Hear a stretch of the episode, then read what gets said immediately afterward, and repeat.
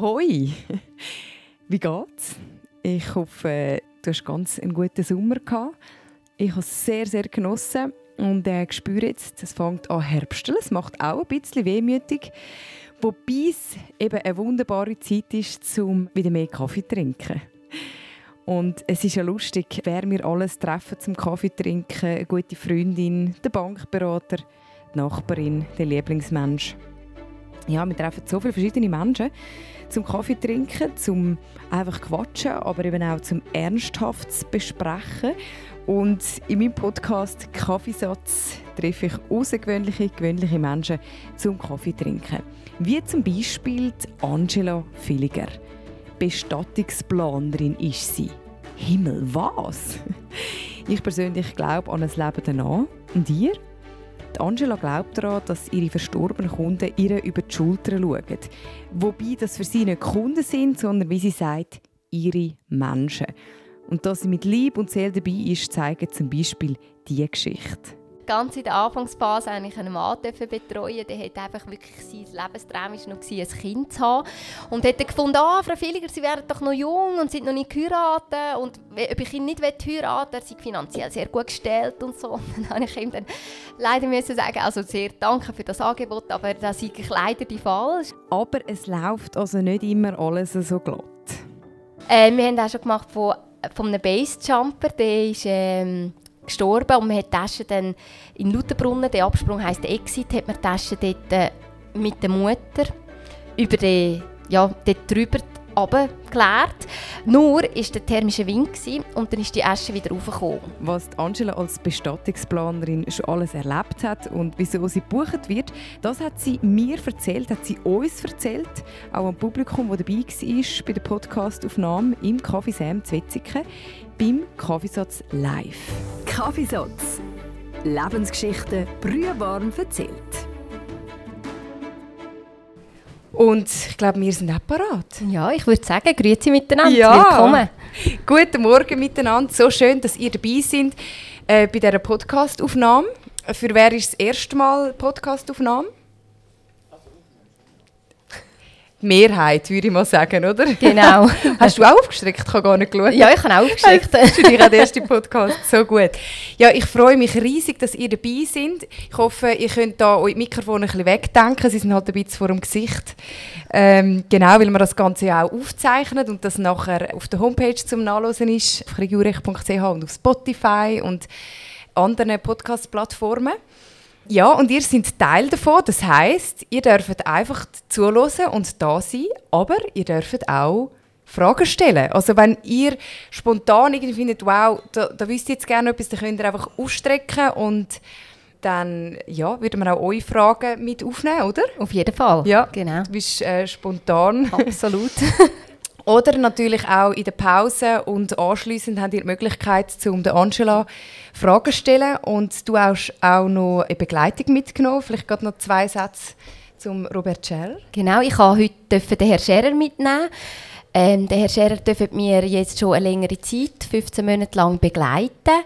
Er wird selber auch noch etwas erzählen, wie das gegangen ist, wie das wir uns kennengelernt haben. Und auch er ist da, wenn Sie Fragen haben, wie das ja, wie wir ihn begleiten, wie das für ihn ist und einfach, ja, was ihnen auf dem Herzen liegt. Sehr schön. Ja, mega schön, dass ihr da sind. Wir reden heute über äh, ein fundamentales Thema. Für dich ist es Alltag. Ich rede jetzt nicht Alltag über den Tod oder befasse mich damit. Darum zuerst zu dem Thema, wo ich vor allem viel darüber rede. Das ist der Kaffee. Noch lieber trinken. Wo bist du gerade in deinem Kaffeerhythmus? Ich habe festgestellt, dass jeder Kaffeetrinker so seine Gewohnheiten hat. Wie viel und wann und was für also ich starte erst um 9 oder um 10 Uhr, also ich stehe früh auf, aber ich brauche meinen Kaffee nicht gerade am Morgen, ich stehe auch ohne das gut auf, aber so um die ja, 9, 10 Uhr mit einem guten Milch oder einem Cappuccino. Und dann natürlich am Mittag, nach dem Mittag und am Nachmittag um 3 und dann, ja, manchmal noch einen zwischendrin, wenn man das Gefühl hat, ja, jetzt brauche ich so ein bisschen einen Koffeinschub ich bin zwar habe so eine Grundnervosität, also so viel Grundenergie, wo ich eigentlich drei Kaffee lange mir gut. Sonst fängt es noch richtig genau. zittern. Ja, kommen wir zu deinem Thema, Tod. Angela, hast du Angst vor deinem Tod? Nein, eigentlich nicht. Also es hat natürlich auch die Gründe, weil ich ja, täglich mit dem Thema Sterben und Tod zu tun habe. Äh, man weiß natürlich nicht, was kommt. Es hat noch nie jemand darüber uns erzählen was genau passiert. Und ähm, ich selber bin eigentlich sehr offen und ich habe nicht Angst und ich glaube auch, ich habe nicht mehr Angst oder auch keine Angst, weil mich das Thema, seit ich ein Kind bin, begleiten. Und ich glaube, das tut sehr viel beitragen, dass man sich mit dem auseinandersetzt und dann auch keine Angst muss haben. Mhm. Inwiefern tut es dich begleiten, seit du ein Kind bist? Ja, wir haben, ähm, ich bin in der Schweiz aufgewachsen und dort haben wir eine kleine Kapelle, wo die verstorbenen Menschen aufgebahrt sind und das war an unserem Schulweg. Gewesen. Und dann war es immer so ein bisschen, ja, wenn wir schauen, ist jemand drinnen. Und ja, und dann ist man natürlich rein und ich bin dann wirklich verschrocken, als in der dritten Klasse meiner Schulfreundin der Vater dort gelegen ist. Und gleich, er war so schön gewesen, im Sarg mit einem Lachen auf dem Gesicht und so, wie wir ihn kennt haben. Und gleich ist man verschrocken, weil man gewusst hat, eine gute Freundin hat so früh eigentlich den Vater verloren. Und das hat mich immer sehr interessiert und ja, von dort an hat mich das begleitet. Ich habe mehr geschaut, ja, wer ist gestorben. Dann ist eine Schulfreundin gestorben, die hat ein Spenderorgan gebraucht und ist dann auch früh gestorben. Dann hat es Leute gegeben, die unter den Zug gekommen sind. Und so eigentlich schon das ganze Leben. Aber es könnte einem ja tendenziell auch eher negativ behaften, dass man die Tragik schon so früh erlebt und dadurch dann auch ja, Angst hat vor dem Tod. Aber bei dir hat es ja gerade das Gegenteil bewirkt. Wie erklärst du dir das? Ja, ich glaube, ähm, es war immer auch traurig gewesen, aber gleich habe ich gesehen, wie die Menschen weitergegangen sind im Leben und wie schön, dass man einen Abschied hat können gestalten für den verstorbenen Menschen. Und ähm, ja, man hat gesehen, man ist traurig, man tut wirklich würdevoll sein und gleich geht man positiv weiter und so viele Menschen in meinem Umfeld haben dann wirklich das Gute von dem verstorbenen Menschen mitgenommen oder man gewusst, die Menschen haben einem so viel weitergegeben und ich glaube, das ist einfach auch gewesen, warum ich das nicht jetzt als negativ oder etwas total Schlimmes empfinde. Mhm. Also Ausbildung hast du gemacht als technische Kauffrau, Tierarzthilfin. Genau bist du mal gewesen, ähm, und Treuhänderin. Und jetzt bist du Bestattungsplanerin. Wie ist das gekommen?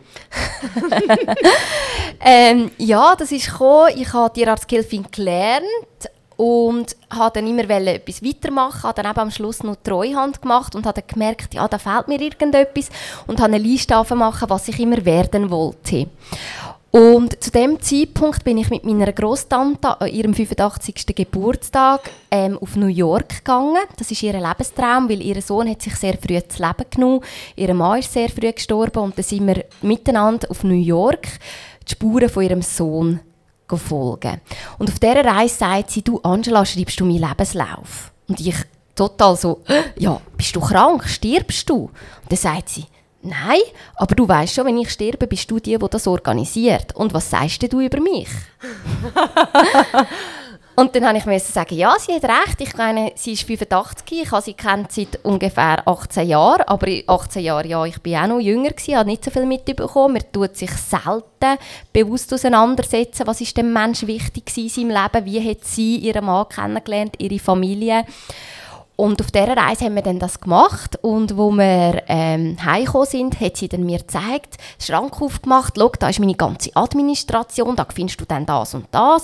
Und ähm, das Tresorli ist so und so und die Schlüssel da. Und gell, wenn ich dann sterben wenn ich würde sterben, möchte ich gerne so eine Beerdigung haben. Mit diesen Leuten, die findest du im Adressbüchlein und hat mir eigentlich alles gezeigt. Und spannenderweise ist auf meinem Zettel, was ich immer werden wollte, gestanden, das Thema Sterben, Tod. Aber ich habe nicht gewusst, in welchem Zusammenhang.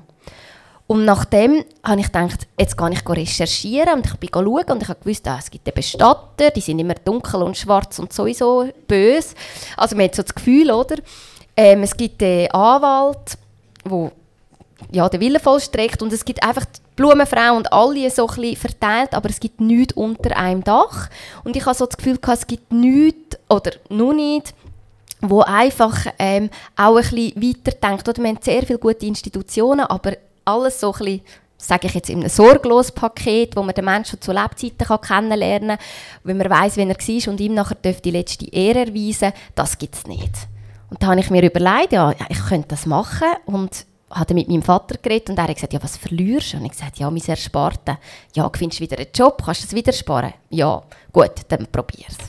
Und das ist dann eigentlich ja, der Grund gewesen, was ich gesagt habe vor sechs Jahren. Ich mache das und ich probiere das und ich bin wirklich glücklich, dass ich das traut habe zu machen. Ich habe dich ja kennengelernt durch das Buch Junge Macherinnen. Dort wirst du eben porträtiert. Das sind alles junge Frauen, die selber etwas auf die Beine gestellt haben, eine Firma oder so. Und dort habe ich dich kennengelernt. Und was mich noch beeindruckt hat, du bist ja nicht im Job sondern du hast gerade den Job verloren. Und dann ist mir eigentlich so ein bisschen in einem äh, wie sagt man dem, so mit dem Rücken zur Wand manchmal so gefühlt. Aber bei dir habe ich das Gefühl, es hat dich eher so ein beflügelt, um eben mal zu sagen, hey, ja, jetzt kann ich etwas Neues machen. Was will ich eigentlich? Ist das eine Ressource, die du einfach natürlich mitbringst oder hast du dort wie auch einen Prozess müssen durchmachen dass du so positiv mit dem hast umgehen und sogar etwas auf die Beine stellen also ich bin grundsätzlich sehr ein positiver Mensch und ich bin eigentlich immer die, die Lösungen finden will und eigentlich vorwärts schauen und mit dem, was ich kann, das Beste probieren zu machen.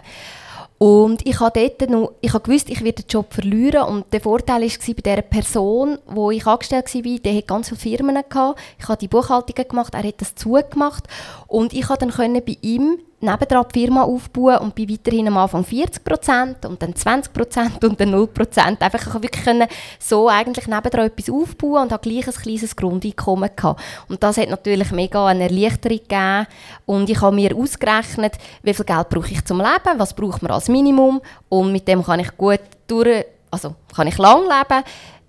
Man braucht nicht viel und ich wage das.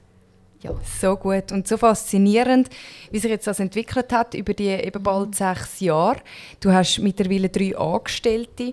Mhm. Aber wie war das am Anfang? Also wie bist du zu deinen Kunden gekommen? Ist ja eben schon mal nicht so ein einfaches Thema. Ich habe das jetzt auch im mhm. Vorfeld vom Podcast gemerkt, dass mir auch zum Teil Leute gesagt haben, du, ich weiß nicht so recht, ich möchte glaube lieber nicht vorbeikommen hören, weil irgendwie habe ich auch ein bisschen Respekt davor. Mhm. Ähm, genau, also wie bist du zu deinen Kunden gekommen? Ja, also ich bin sehr viel an Anlässe gegangen. Ich bin mich viel vorstellen. Also viele haben gesagt, ja, schicken Sie uns mal die Unterlagen. Und dann habe ich immer gesagt, nein, ich möchte gerne, dass Sie wissen, welche Person dahinter steckt, weil das Papier sagt nicht so viel aus, wie wenn man weiß, welcher Mensch dahinter steckt. Und habe wirklich, ich bin viel zu verschiedenen Institutionen gegangen, bin Altersheim gegangen, bin an Anlässe gegangen von äh, Palliativ, von Krebsliga, von Prosenektute. Und am Anfang ist immer so belächelt worden, ah, das ist jetzt die Frau Villiger und die taucht überall auf und so. Und ja, wie machen Sie denn das finanziell? Ja, jetzt schauen wir mal. Und ich habe gemerkt, die müssen wirklich ähm, merken, dass ich das ernst meine und sie haben es ein bisschen belächelt, so nach dem Motto, ja, die junge Frau, die hat ja eh keine Ahnung vom Sterben. Und ich bin einfach immer optimistisch und habe ehrlich gesagt, ja, es gibt viele Sachen, die ich nicht weiß, wo ich aber ähm, Leute habe, die ich kann fragen kann. Und ich habe ja im Vorfeld Praktikum noch gemacht bei Bestatter, bei verschiedenen Bestattern in verschiedenen Kantonen, um zu schauen, wie die arbeiten. Und ich bin einfach auftreten, weil ich wusste, ja, mein Herz schlägt für das. Und ähm, die Leute haben dann das merken und dann habe ich die ersten Aufträge bekommen. Ähm, eine erste Beerdigung, die war in Rapperswil-Jona, im Schlossturm haben wir die gemacht, also etwas Spezielles, wo wir dann alles organisiert haben, den Raum, ähm, Trauredner und alles. Und dann hat man dort dann gesehen, ah, doch, das funktioniert, da ist eine gute Unterstützung da.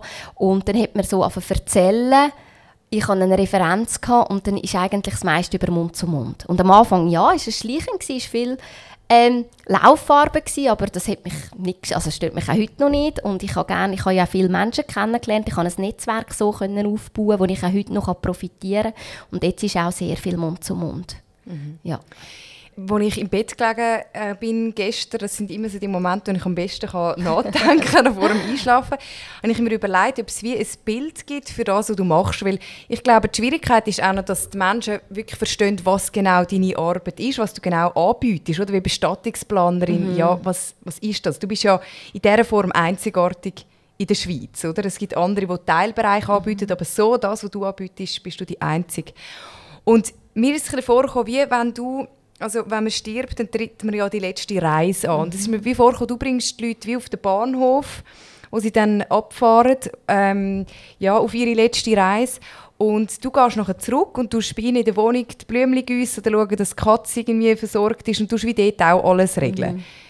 Kannst du das noch ausdeutschen, was du konkret machst, weißt anhand, ja. ja, also es sind eigentlich so, oder es gibt die Möglichkeit, dass wir die Menschen jetzt schon kennenlernen dürfen und wir lernen die Person kennen, man tut sich intensiv miteinander auseinandersetzen und dann wirklich reden, wie soll meine Beerdigung aussehen, was ist mir wichtig, wo soll das stattfinden.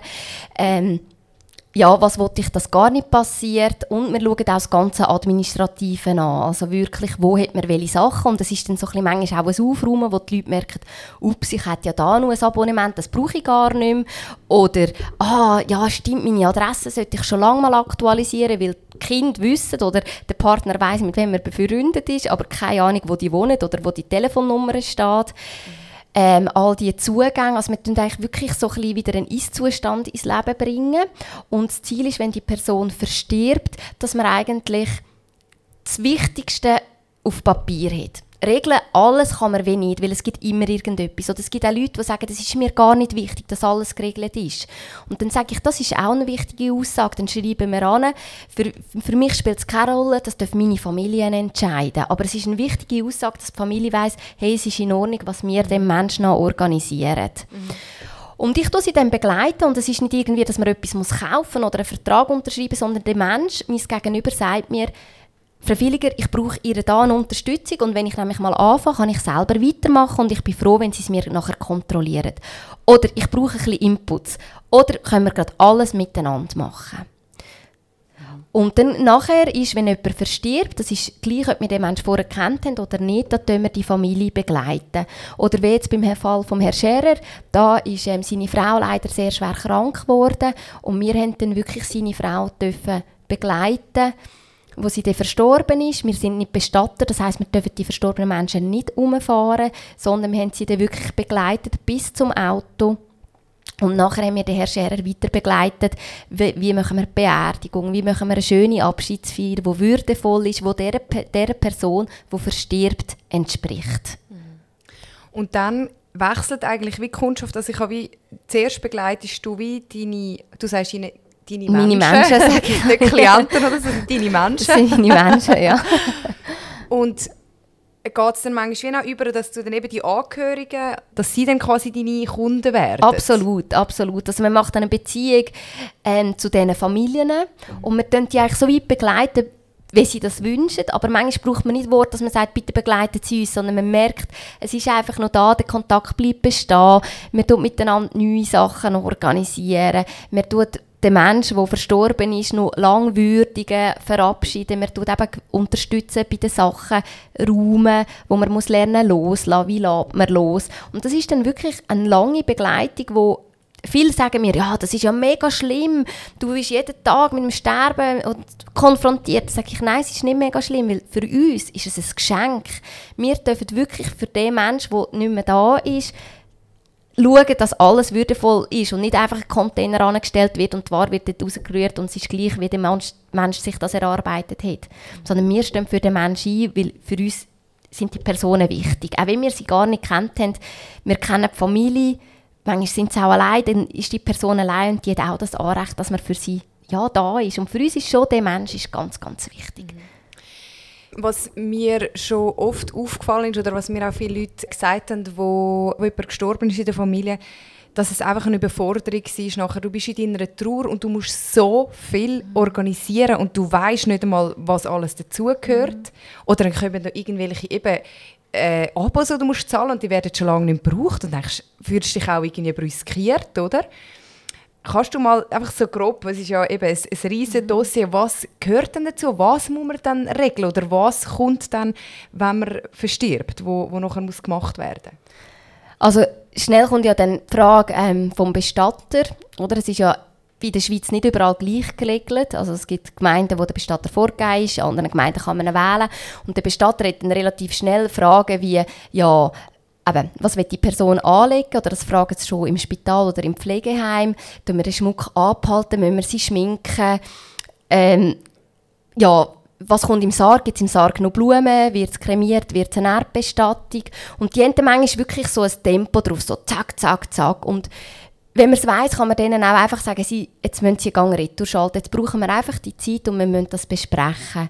Und relativ schnell kommen dann Behörden, die dann eben wollen, dass man das abmeldet, dass die, also die Todesbescheinigung wird eh vorher schon dann ausgestellt. Und dann kommen dann und schnell kommt die Steuererklärung, wo steht, inner zehn Tagen einzureichen. Und dann muss man einfach sagen, schauen Sie, liebes, liebes Steueramt, ja, Sie müssen jetzt einfach warten. Aber wenn man in Trauer ist, hat man einfach nicht Kraft und vor allem die Lust, auch noch sich mit diesen Behörden auseinanderzusetzen, oder? Mhm, genau. Und das sind dann auch so parallele Fragen, die man muss entscheiden muss. Und dann ist eben noch immer Beerdigung, oder? Sie wollen dann wissen, was gibt es für eine Beerdigung. Und wenn man nicht weiß und man sind mehrere Familienmitglieder, dann ist man sich vielleicht auch nicht so einig. Und ich habe die Erfahrung gemacht, gerade letztes Mal wieder mit jemandem, da ist Mutter gestorben und sie sagt, ja, der Bestatter hat sie so unter Druck gesetzt und sie hat keine Zeit gehabt. Und ich habe wirklich gemerkt, sie leidet unter dem, dass man schnell, schnell alles entschieden hat, auch für die Beerdigung. Und jetzt im Nachhinein haben sie gemerkt, ich glaube, die Mami hat ganz etwas anderes wollen. Und es ist wirklich sehr viel. Also einerseits ist es administrativ sehr viel und andererseits sind Entscheidungen, die man muss treffen wo man sich vorher nie auseinandersetzt und in einer Situation denkt, also ich habe auch eine Familie begleitet, die Frau ist, man gewusst, dort ist zum Abschied nehmen, noch im, im, im, Spital, wo sie gestorben ist, in der Abdank, im Abdankungsraum. Und dann ist, habe ich das Telefon über vom Grosskind und sagt, das Grossi hat alles angehabt, aber Frau Villiger, das Grossi hat keine Schuhe, es braucht Schuhe auf dir, es hat immer Schuhe, es braucht doch Schuhe. Und der Bestatter sagt, ja, also kommen Sie jetzt, Frau Villiger, wegen dem müssen Sie mir jetzt nicht anrufen am Abend um 8 Uhr. Aber doch, für das Kind ist es mega wichtig, dass es weiss, Grossi hat Schuhe angehabt auf dem letzten Weg. Da bin ich die Schuhe holen, ich hatte den Hausschlüssel, ich durfte dort rein dürfen, rechtlich, bin das holen und bin in das Spital und habe die Schuhe angelegt und konnte mit gutem Gewissen, weil ich konnte nicht mehr schlafen, oder? Das, ja. Und ich bin halt wirklich sagen, ja, dein Grossi hat Schuhe angehabt, hat die Schuhe angehabt auf seiner letzten Reise.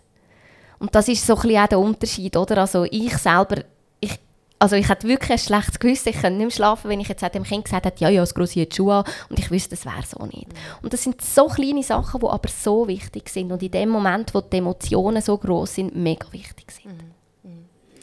Ja, ich glaube auch, dass wir in diesen eben fundamentalen Ereignisse vom Leben. Es können auch andere Sachen sein, wie Hochzeit oder Geburt. Ich kann es nur ein bisschen von dort adaptieren. Bei der Geburt ist man auch oft eben mhm. so emotional und kann dann nicht mehr so gut für das eintreten, wo man vielleicht eigentlich will. Oder man ist sich dann auch nicht so bewusst. Und es ist so wertvoll, wenn das jemand für einen macht, oder? Mhm. Und gleichzeitig ist eine riesige Verantwortung auf dir und gestorben wird ja auch nicht oder selten zu festgesetzten Terminen. Also musst du immer erreichbar sein? Kannst du nie in die Ferien? Äh, nein, also ich kann natürlich in die Ferien auch am Abend, also wenn ich jetzt weiss, es ist, es ist niemand gerade im Umfeld oder von eben meinen Klienten, wo sterbenskrank ist, dann schalte ich das Handy aus. Und in die Ferien kann ich, weil ich gute Mitarbeiterinnen habe, also es sind drei Frauen, die wissen, wo alle Dossiers sind, die wissen auch immer, bevor ich in die Ferien gehe, gehen wir jedes durch, was ist akut, was sollte, wo sollte nichts passieren. Und ich habe immer ein zweites Handy dabei in den Ferien, dass wenn wirklich ein Notfall ist, dass ich heimkommen kann und ich komme auch heim. Also, Wirklich? Ja, also ich komme auch heim. Das weiß auch mein Partner. Findet manchmal, du übertreibst es, aber ja, ich komme heim, weil wir wirklich eben, wir sind Menschen, ich, wir haben, eine, also wir haben eine Beziehung zu dem Menschen und ich kann nicht in die Ferien und sagen, ja, ich bin dann dort und schön, sondern ja. Wenn ich aber jetzt weiss, dass es, ich habe auch einen Fall gehabt, wo eine Frau gesagt hat, Frau Villiger, ich weiss, Sie gehen in die Ferien, ich kenne Ihre Mitarbeiterin, Frau Heini, für mich ist es okay, Sie müssen nicht heimkommen, ich weiss, es ist alles gut vorbereitet, bleiben Sie dort. Und dort bin ich wirklich, dort hat mir meine Mitarbeiterin nicht einmal Bescheid gegeben und ich bin heimgekommen und es war wirklich alles super organisiert. Mhm. Ja, wie ist das für deinen Partner? Weil das ist ja mehr wie ein Beruf, was du da machst. Also höre ich raus. Ja, also er ist auch selbstständig und von dem her weiß er, was es bedeutet. Und er hat auch sehr, viel, also sehr ein grosses Verständnis und er hat mich auch so seit dem Anfang eigentlich gewusst, dass ich das machen will. Und er spürt ja auch, dass ich für das brenne. Und ähm, ja, also es geht eigentlich ganz gut. Ja. und Kinder haben ihr keine? Nein, wir haben keine Weil das, Kinder, genau. wäre dann auch nochmal zusätzlich... Äh, ja. herausfordern. Genau, also und ich habe sehr gerne Kinder, aber ich kann es auch gerne einfach nur zwei, drei Tage und dann gebe ich es wieder zurück und dann ist es gut. das ist genau. Ähm, wie ist das eigentlich? Du hast jetzt so viel beschrieben, wo man muss entscheiden und machen, wenn eine Person stirbt. Wie ist das bei einer Person, die wirklich alleinstehend ist, die keinen Partner hat und keine Verwandte? Wer macht denn das alles? Ja, das macht eigentlich gemeint. Außer sie hat jemanden organisiert, wo sie weiß, es macht das, aber sonst ist es eigentlich gemeint. Also wenn gar, gar, gar niemand rum ist. Mhm. Ja. Mhm. Sind die Kunden, die du hast, sind das vor allem alleinstehende Personen oder ähm, muss das nicht einmal so sein?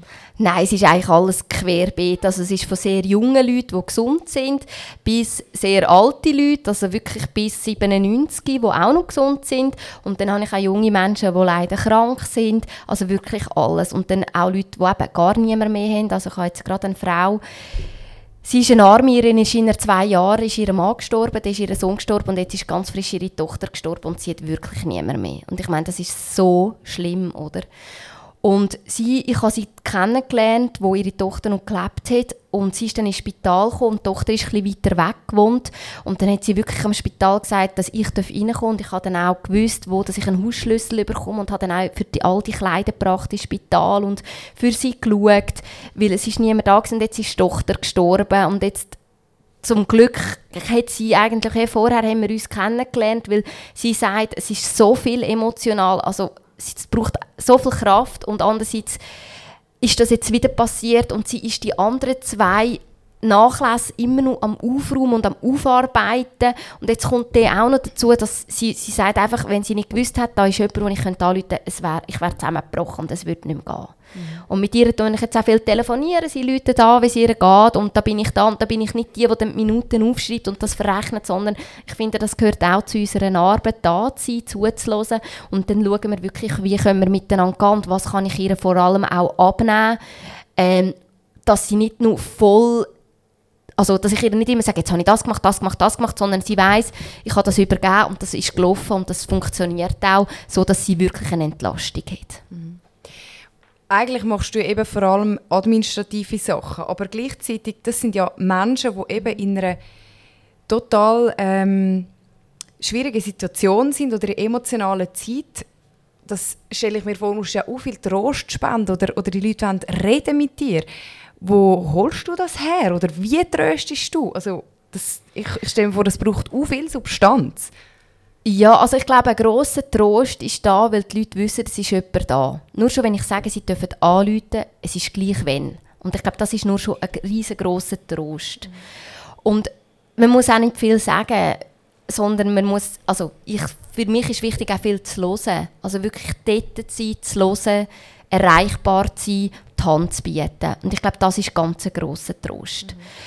Ähm, ich selber bin sehr, viel, also sehr gerne in der Natur. Eben, es ist so, für mich ist eine Herzblutaufgabe. Es ist nicht, oh, jetzt muss ich morgen arbeiten, oh, jetzt muss ich den Menschen treffen, sondern es ist für mich so ein bisschen, ich bin gerne für die Menschen da und ich glaube, aus dem hole ich auch viel Energie wieder zurück. Und auch, aber ich gehe in die Natur, ich gehe ein bisschen surfen. Ja, das gibt mir sehr viel. Und auch die Ruhe, einfach mal daheim zu sein, nicht immer kommunizieren, nicht immer zuhören, einfach mal für mich irgendetwas daheim rumnoschen, das gibt mir sehr viel. Mhm. Du hast mir vorhin äh, von einer Frau erzählt, die du betreust, die weiss, dass sie vermutlich im Laufe der nächsten fünf Jahre, was dann auch wieder eine lange Zeit ist, wenn man, wenn man das weiß, äh, wird sterben, noch eine junge Frau. Mhm. Wenn du so Menschen hast, die du betreust, über was wollen sie mit dir reden? Also ist da viel Reue oder gibt es auch Menschen, die wie eine Beichte bei dir ablegen oder was bewegt die Menschen? Was wollen sie mit dir besprechen? Also in dem Fall ist jetzt eigentlich vor allem zuerst mal gegangen um Patientenverfügung. Dort war das ganz wichtig, mhm. um mit ihrem Mann offen zu reden. Eigentlich ist es mehr darum gegangen, es ist eine fremde Person da, die nicht urteilt über unsere Situation. Es ist kein Arzt, der irgendwie einfach eine Diagnose und den Verlauf sagt, sondern es ist eine neutrale Person, die beide Partner können etwas sagen und ich tue vermitteln. Und dort ist es wirklich eigentlich darum gegangen, Patientenverfügung und was passiert, wenn sie stirbt. Aber ich habe dann gemerkt während dem Gespräch, sie sind noch gar nicht so weit, weil die Diagnose ist eben gestellt worden, beide verdrängen es. Der Mann sagt, wie sage ich das dem kleinen Kind, wenn du stirbst und ich will gar nicht darüber reden und sie sagt, ähm, ja mal, aber du musst es wissen, weil ich werde sterben. Und dann sagen beide, ja, nein, wir wollen nicht mehr darüber reden. Und dort ist es mir eigentlich wirklich darum gegangen, ihnen können zu zeigen, wo können sie sich Hilfe holen. Weil dort bin ich die falsche Person. Also irgendwann komme ich dann an Grenzen, weil ich bin nicht Psychologin oder so. Und ich, da braucht es wirklich eine super gute Betreuung, die die Menschen zusammenbringt. Und da habe ich dann gesehen, für mich ist es wichtig, ihnen das zu sagen, dass ich glaube, dass sie das brauchen, ob sie schon Leute haben, wo sie darüber reden können, ob sie die Informationen vom Arzt bekommen haben oder ähm, ob sie froh wären, wenn ich ihnen Kontakt geben würde. Aber dort haben wir gar noch nicht in die Tiefe gehen und ich habe auch gemerkt, das wäre viel zu früh und es, es geht einfach nicht. Aber sie wissen, ich bin da, sie haben ihre Kontakte zu bekommen und können auch mit denen weitergehen. Und wie ist es bei anderen Menschen, die du schon betreut hast, wo, wo, wo wissen, dass sie gleich sterben? Ja, also ist, ist das wie immer auf der traurigen Seite, sage ich mal, dass, dass man auch nochmal bespricht, was vielleicht nicht war im Leben, was, vor was dass man Angst hat. Vielleicht können wir über das nachher noch reden. Aber gibt es auch die guten, also schönen Momente, wo, wo irgendwie Dankbarkeit da ist oder wo, wo wir lachen auch miteinander? Ja, das gibt es sicher auch. Also es gibt ein, ich durfte eine Frau kennenlernen, die hatte ähm, einen Hirntumor gehabt hatte einen epileptischen Anfall gehabt und ist dann mit dem Rettungsdienst ins Spital gekommen und hat dann, dann hat sie eigentlich Diagnosen bekommen. Und ich war bei ihr und sie sagt, sie eine ganz aufgestellte Person und sagt dann, ja, Frau Villiger, eben, sie möchte das organisieren, die Kinder seien erwachsen und ihr Mann und sie sagen wirklich jeden Moment geniessen, sie sind dankbar. Und dann habe ich, dann, bin ich, habe ich nichts gesagt und dann sagt sie, wissen Sie, ich hätte tot sein an dem Tag, wo ich den Anfall hatte. Ich habe jetzt zwar eine Diagnose und weiss, ich werde gleich sterben, aber ich habe jetzt noch eine Lebenszeit um die Lebenszeit, die ich mit meiner Familie und mit meinem Mann geniesse. Und sie hat noch nie so eine intensive Zeit in der Partnerschaft wie jetzt. Und das hat mich mega berührt. Oder? Dann musste ich sagen, wow, die Frau, also das ist ja mega Stärke, dass man das so kann sehen kann. Mhm. Und das ist, ja, und das ist dann alles, sie wirklich, sie probieren die Zeit, die sie noch hat, positiv zu sehen. Klar, sie fragen sich noch Fragen, wo sie schon immer haben wollen wissen, auch Kinder, oder? Nehmen sich viel mehr Zeit, weil sie wissen, das ist begrenzt. Wo bei uns hat man immer das Gefühl, ja, es ist irgendeines, aber wir, wir haben ja noch Zeit, ja, wir machen dann nächstes Mal das und nächstes Mal machen wir das und ja, als Mami kann ich ja dann nächstes Mal fragen. Und weil man das weiss, tut man es tut bewusster sich Zeit nehmen für das. Mhm. Mhm. Du tust ja auch Lebensgeschichten aufzeichnen, also nicht aufnehmen, sondern aufschreiben zum Teil. Du die Lebensläufe auch schreiben mhm. für, für deine ähm, Menschen, deine Kunden sagen. Gibt es auch Sachen, die sie dir erzählen, die sie vielleicht noch nie vorher jemandem erzählt haben? Ja, das gibt's, das gibt's. Und sie ist auch oft so, dass sie dann sagen, aber das müssen Sie jetzt nicht aufschreiben. ja, genau. Können wir das Mikrofon abstellen? Ja, genau. ja, genau. Also es gibt schon auch vor allem ähm, schlimme Schicksale, oder wenn sie als Kind eben zu Pflegeeltern gekommen sind, wenn sie dort aufgewachsen sind oder wenn die Familie zerrissen worden sind, das sagen sie dann, weil das irgendwie passt oder ihnen das wichtig ist. Und gleich, ja, freiwilliger, das muss dann niemand wissen. Oder? Und das gibt es schon. Also eigentlich Sachen, die wie lange verdrängt worden sind, die sehr schwierig sind und wo aber dann doch irgendwie auch nochmal raus müssen oder wo sie mit jemandem teilen ja, vielleicht verdrängt, nicht unbedingt, aber vielleicht haben sie nicht gewusst, mit wem kann ich darüber reden oder werde ich wieder geurteilt oder wieder zu viele persönliche Fragen gestellt. Ich glaube eher das. Und gleich finden sie es wichtig, weil wir ja über das Leben von dieser Person reden, oder? Wir reden ja über ihr Leben.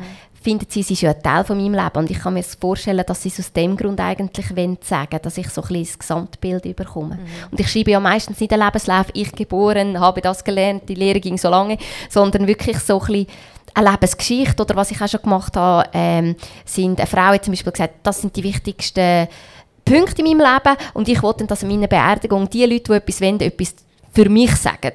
Also nicht, dass wir etwas dann für sie sagen, sondern alle sollen sich melden vorher und jeder kann etwas sagen. Mhm. Mhm. Wie viele Leute, die du äh, betreust, haben Angst vor dem Sterben oder vor dem Tod? Also ich glaube, mehr, es haben viel mehr Angst vor dem Sterben als vor dem Tod, weil einfach der Sterbeprozess, ja, man weiß nicht, wie der wird, wird der schmerzvoll, ist es ein plötzlicher Tod. Ähm, also jetzt, das ist jetzt noch schwierig zu sagen. Also ich muss es so sagen, mehrheitlich betreuen wir Frauen.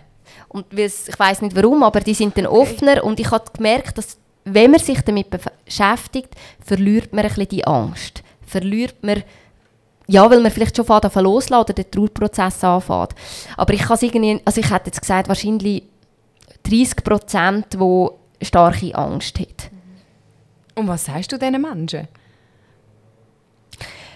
Ich sage eigentlich nicht, ja, sie müssen Angst haben, sondern ich sage mehr, schauen Sie, wir fangen jetzt an mit dem Prozess und es wird etwas passieren. Es ist auch nicht so, wir treffen uns zweimal und es ist abgeschlossen, sondern es ist eine längere Begleitung, die wir machen und es wird etwas mit ihnen passieren.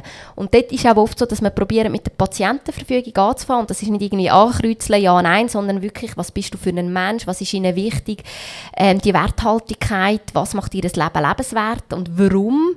Und dann haben wir wirklich Leute gehabt, die wirklich alte Sachen sind für und die haben brüllen und haben mir eine Woche nachher angerufen und gesagt, das hat sie extrem aufgewühlt, weil alles wieder aufgekommen ist. Und dann fängt so ein riesen Prozess an, wo man aber auch loslassen kann und dann nimmt die Angst ab.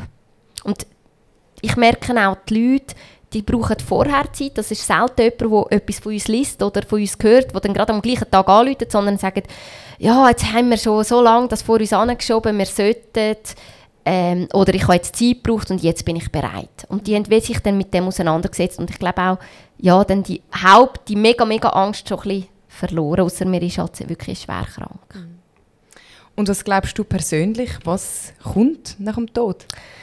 Also ich glaube nicht, dass es fertig ist. Also ich glaube, es geht weiter. Ich sage auch immer, ich sehe alle wieder irgendwo. Wo weiß ich nicht. Aber ich habe das Gefühl, ja, man begegnet sich irgendwann wieder und es wird weitergehen in einer anderen Form, aber wie und wo weiß ich auch nicht, aber ich glaube, es ist ein Prozess, jetzt sind wir in dem Leben und wenn wir das erledigt haben, was wir hier machen dürfen, oder ja, dann gehen wir weiter. Äh, Gibt es gerade eine Frage von euch, vom Publikum, die ihr gerne noch würdet stellen würdet?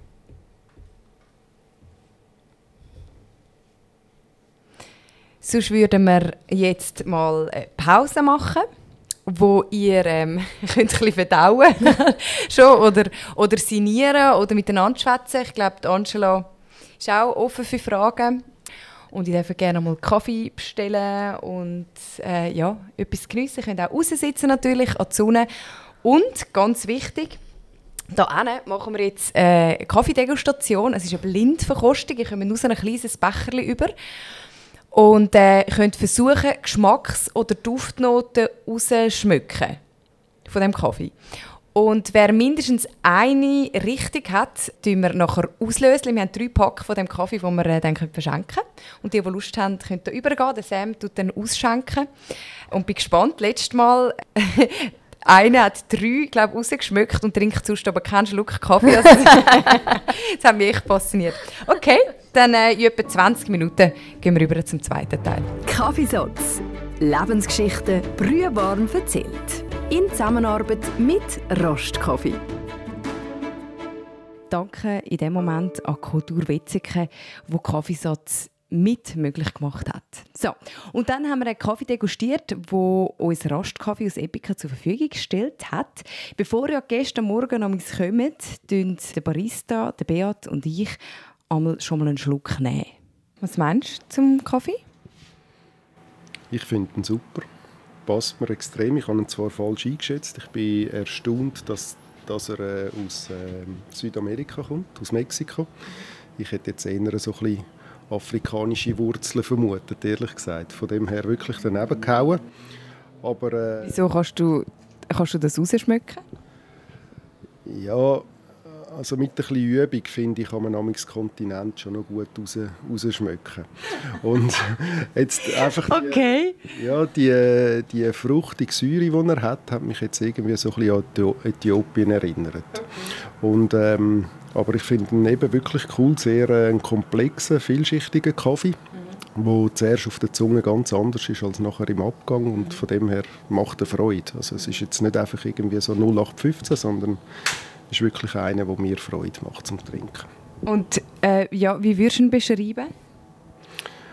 Also ich finde, er ist, eben, er ist sehr fruchtig und ähm, eigentlich Beschreibung, die auf dem Pack steht, die sollte man ja eigentlich nie zuerst lesen. Gell? Ja. Aber ich finde, es deckt sich wirklich mit dem, was ich rausschmecke. Also es sind wirklich die Beeren sind da, so eine Fruchtsäure ist da und, und eben so, wie wir vorher miteinander geredet haben, so wirklich so dunkel, schocki, die ist nachher im Abgang da. Er hat einen ganz schönen Körper. Also es ist wirklich dicht und, und eignet sich von dem her wirklich super als Espresso. Und ich bin jetzt mega gespannt, äh, um einen Cappuccino zu trinken. Machen wir einen Cappuccino. Ja, das ist gut, genau. Ja, das könnte jetzt wirklich spannend Ja. werden.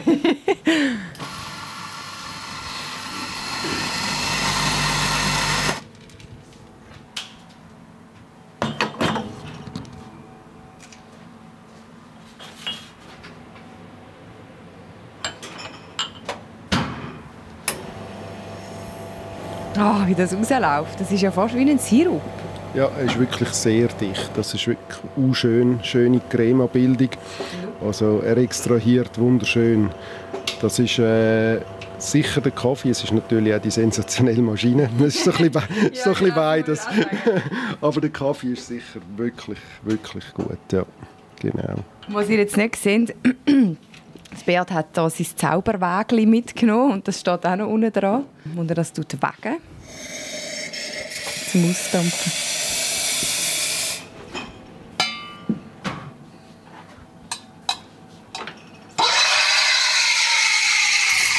Ich finde, es braucht schon eine gewisse Komplexität, dass man ihn nachher in der Milch dann auch noch schmeckt. Ich finde, er passt mega gut. Also mit der Milch zusammen ist er einfach... Äh, ja, und er eben ist so frisch. Ich finde, es ist ein cooler Sommerkaffee. Und dann haben wir den Kaffee eben auch unserem Publikum zum Degustieren gegeben, das unter fachkundiger Anleitung von meinem Mann, Sam. Was noch gut ist, wenn man es so ein bisschen schlürft. Also wirklich so ein bisschen... Es soll wirklich so ein bisschen so tönen. Und es ist, es ist noch ein bisschen heiß, aber...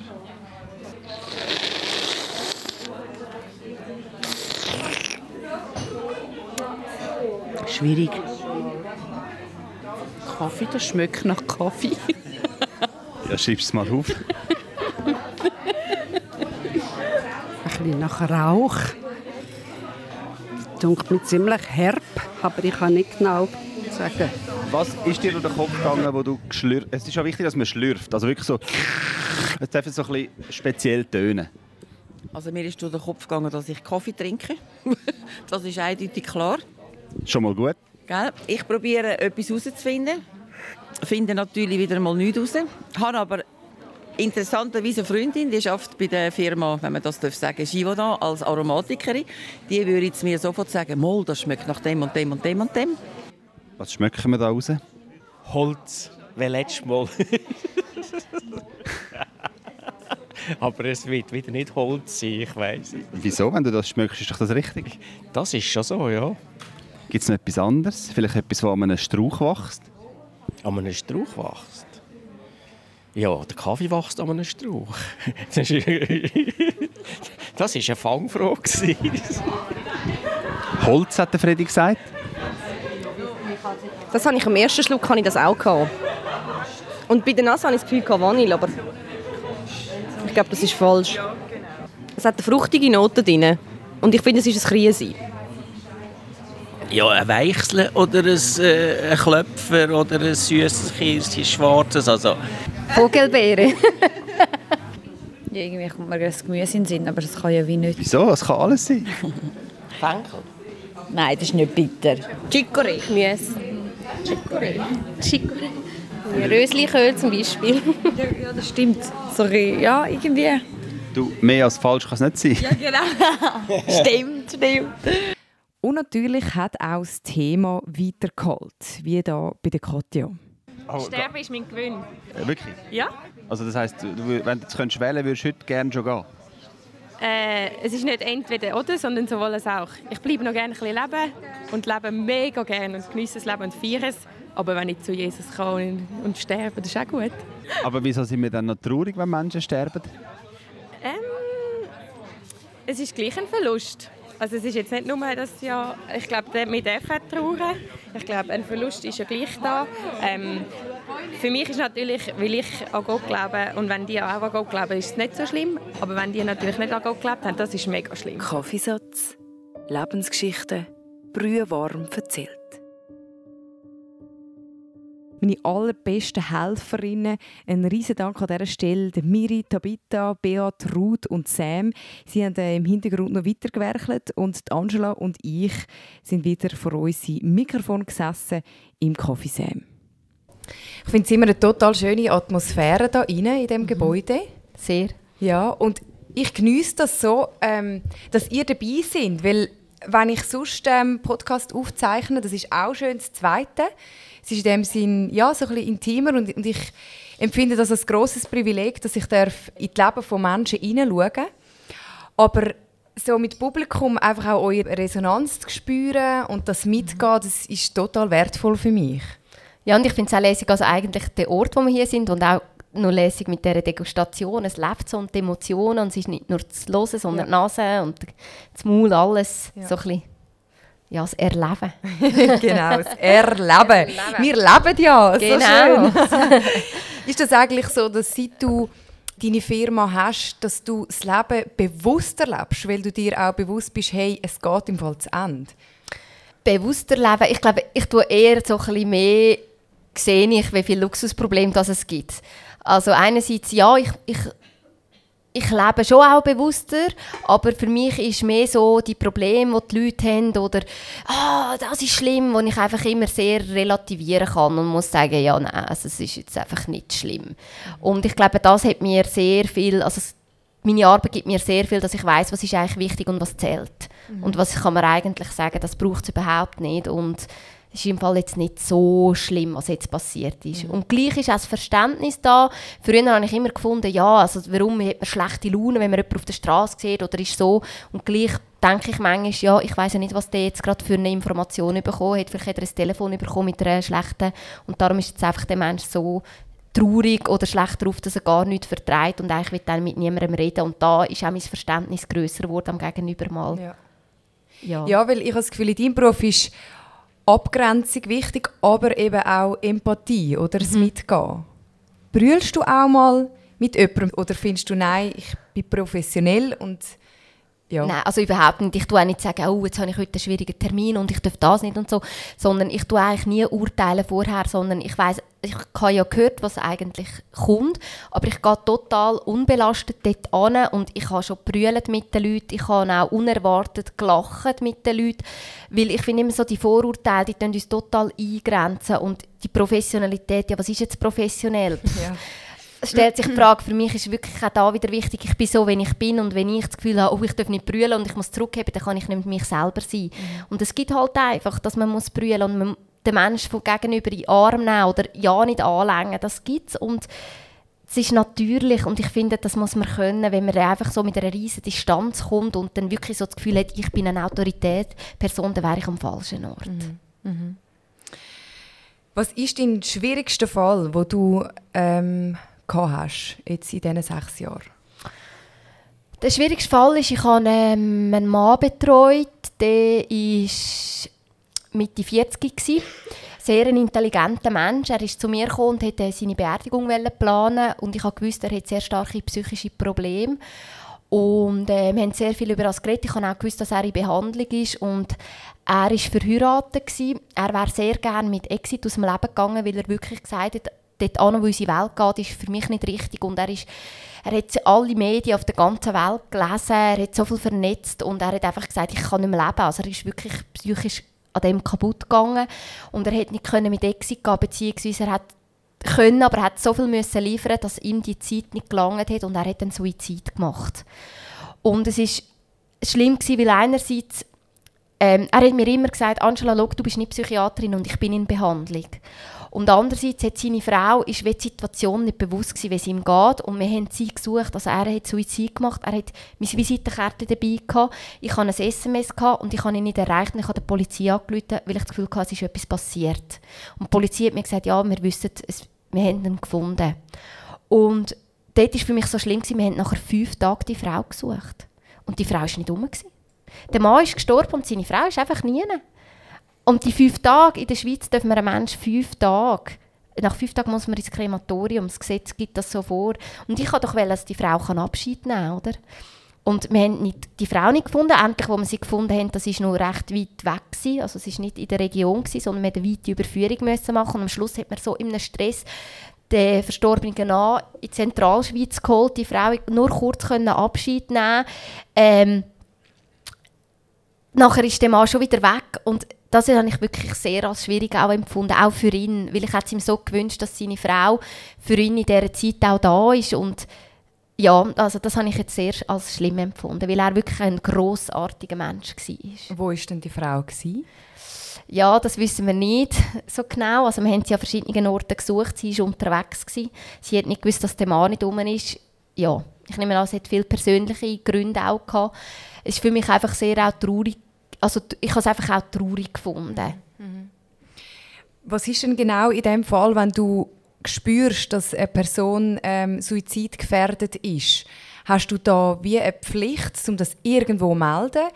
Oder wo siehst du dort deine Rolle? Also ich, hätte, also ich habe eigentlich eine Pflicht, das zu melden, aber er war ja in psychologischer Beratung. Ja. Ähm, seine Psychiaterin hat das gewusst, dass er suizidgefährdet ist. Und er hat gesagt, und er hat auch mir gesagt, sie wollen mich in eine geschlossene tun, aber dann mache ich es dort. Mhm. Und ähm, und er hat mir auch gesagt, ich bin in Behandlung und das läuft okay. Ich habe die Gedanken, aber das weiß meine Psychiaterin. Und ich habe mich dann auch dürfen von ihm her mit der Psychiaterin kurz schließen und sie hat auch gesagt, schauen Sie, Frau Villiger, Sie sind nicht Psychiaterin, Sie können das nicht beurteilen. Sie haben es mir gesagt, ich weiß das und jetzt haben Sie eigentlich Ihre Aufgabe gemacht. Und ich glaube auch, so brutal wie es jetzt tönt, aber der Mann ist an dem Ort, wo er jetzt ist, besser aufgehoben als vorher in unserer Welt. Und hast du das dort schon so gesehen und ihn darum wie können loslassen oder hat dich das nicht irgendwie permanent auch belastet, weil du mit ihm eine persönliche Beziehung hast? Er ist mit dir wahrscheinlich so offen gewesen, wie sonst mit fast niemandem. Also da, da, fühlt man sich doch eigentlich automatisch in einer Verantwortung, um dem Menschen irgendwie helfen oder ich sage mal retten. Ja, retten in dem Sinne, ich glaube, retten kann man, kann man den Menschen in dem Sinne nicht, weil ja, ich habe schon lange gedacht, ja, was soll ich machen, wie ja, wie können wir es verhindern? Aber ich habe gemerkt, er ist so weit in den Gedanken und gleich sagt man immer, wenn die Leute davor reden, machen sie es nie. Und ich habe gewusst, er ist ja eigentlich professionell bei einer Person betreut, die das viel besser kann als ich. Und ich habe mit ihm offen kommuniziert darüber. Und er hat auch offen mit seinem Anwalt kommuniziert darüber. Und er hat immer gesagt, Angela, wenn das würde passieren, bitte, du hast keine Schuld. Du hast keine Schuld. Und ich glaube, das hat mir geholfen, dass wir offen darüber reden können und ich habe fast damit gerechnet, dass ist irgendwann das passiert. Aber was passiert ist, bin ich natürlich sehr verschrocken. Mhm. Mhm. Äh, Gibt es Aufträge, die du ablehnst? ja, und zwar ist es so, dass wenn ich im ersten Gespräch merke, das funktioniert nicht zwischen den Personen, dann ist es für die Person auch nicht gut, wenn ich würde sagen, ich betreue sie betreuen, weil es ist so viel Persönliches, es ist so viel intime Sachen, die ich weiß, die ich erfahre, wenn ich die Menschen betreue. Das wäre nicht fair, wenn wir, wir merken, dass wir überhaupt nicht harmonieren und es ist so eine ganz komische Stimmung. Dann habe ich auch schon gesagt, sie, ähm, ich glaube, ich bin nicht die Richtige, meinen sie, es wäre jemand anderes vom Team oder soll ich ihnen einfach Unterlagen geben, nur eine gewisse Zeit begleiten, äh, so. Ähm, oder was ich auch schon gemacht habe, ist etwas abgelehnt, wo ich gemerkt habe, die Familie oder die Frau hat mich zum Beispiel als Willensvollstrecker eingetragen. Sie ist gestorben und dann ist die Familie gekommen und hat gesagt, ah, Frau Villiger, wir wollen sie nicht haben, wir machen das allein, wir haben das besprochen. Und dann habe ich gesagt, okay, ist für mich kein Problem, dann tue ich das ablehnen. Ich will mich auch nicht in die Familie querstellen, sondern wenn sie mir alle sagen, sie machen das, ist das für mich in Ordnung. Und dann habe ich das einfach gesagt, ich nehme das Mandat nicht an. Also es ist, wo die Frau noch gelebt hat? Hast du das Nein, sie ist gestorben. Gewesen. Sie hat mir aber gesagt, dass es passieren könnte ah. und dass es mir dann überlassen Okay, weil sonst müsstest du ja ihren Willen ja, ja, achten, oder? Ja, ja, genau. Und ich nehme an, das hast du auch ab und zu, dass du da zwischen Fronten geraten vom Verstorbenen und den Angehörigen. Ja, es gibt halt manchmal Gedanken, oder wenn jetzt jemand für die Beerdigung einen Wunsch äußert und ich sage jetzt, der Ehepartner ist total nicht einverstanden oder Kind, dann mache ich zum Beispiel auch einen Hinweis darauf, dass das ja gut ist, aber ob man nicht mal auch Gedanken machen weil die Leute, die ja zurückbleiben, sollte man ja auch ein bisschen gleich auch noch überlegen, was ist für die, oder? Der Mann der hat gesagt, ja, meine Äste können in See rühren und die Frau gesagt, ja, für mich wäre ein Ort noch wichtig zum Angehen. Und dann hat er gesagt, ja, warum brauchst du jetzt das? Dann gehst du am Anfang und dann gehst du nicht mehr. Und dann er gesagt, ja, aber für mich ist es jetzt wichtig, oder? Und dann habe ich ihn gefragt, ja, könnte man nicht eine Möglichkeit finden, dass man vielleicht Teil von der Asche an einem Plätzchen tun, wo ihre Frau könnte ja, ja, eigentlich ist mir gleich, machen mit meiner Asche, was er will, ich bin ja dort tot. Oder? das ist so... Ja. Das ist noch ein interessanter Punkt, weil gerade die, äh, die Frage nach, nach äh, der Bestattung, oder ob jetzt Erdbestattung oder Kremieren, eigentlich betrifft das ja die Angehörigen, weil man ist ja dann tot. Und die Angehörigen, die bleiben zurück und wünschen sich vielleicht eben einen Ort, wo sie her können oder Eigentlich ist das etwas, was man wirklich nicht nur für sich selber können schon, aber nicht unbedingt nur für sich selber entscheiden. Ja, also eigentlich ist das schon für sich selber und gleich sage ich, die Menschen, die da bleiben, müssen ja weit, also sollten die können weitergehen. Und ein Ort zum Angehen, finde ich, ist halt immer wichtig, oder? Wieso oder dass man also an einen Ort zum Angehen oder dass man irgendwie, man kann ja auch einen Lieblingsplatz haben, wo man zu Lebzeiten miteinander verbunden hat und gesagt hat, ich brauche nicht Tasche an dem Ort, aber ich gehe dafür an den Lieblingsplatz. Ich weiß es nicht, vielleicht ist es, wir Menschen müssen ja immer sehen und Gefühl, etwas sehen und so, dass wir das Gefühl haben, das gibt es. Und wenn ein Mensch verstirbt, ist ja das nicht mehr da, das Sehen, das Spüren, das Hören. Und ich glaube, wenn sie einen Ort hat, der einem verbindet, hat man das Gefühl, man ist an dem Menschen wieder ein Stückchen näher. Ganz konkret jetzt zu dem Thema Asche. Vorhin hat jemand aus dem Publikum gesagt, wow, ich würde gerne aus dem Flugzeug verstreut werden. Wir haben Flight Attendant unter uns. Ja, was ist da eigentlich erlaubt, was nicht? Wo dürfen wir in der Natur die Asche hinterlassen, wo nicht? Das ist ja auch noch eine wichtige Frage, die man muss Also es ist sicher auf dem Privatgrundstück dürfen wir Taschen beisetzen. Dann gibt es sonst Orte, wo es ist eigentlich kommunal geregelt. Wir dürfen an öffentlichen Orten, aber nicht überall. Und ich mache es immer so, wenn ich weiß, es ist eine Beerdigung an einem öffentlichen Ort, dann rufe ich die Polizei an und sie informieren. Weil einfach, wenn es Leute gibt, die per Zufall durchspazieren, dann könnte es sein, dass sie die Polizei anrufen und sagen, sie, die macht irgendjemand eine Beerdigung und so. Und das will ich vermeiden. Sondern dann informiere ich die Polizei, informieren, fragen auch, dürfen wir das dort machen. Und das ist halt immer eine gewisse Vorabklärung. Und es gibt ein Unternehmen, wo man Taschen aufspicken kann in einem Gefäß und dann tut die explodieren und dann kommt die Tasche wieder runter. Also das gibt es.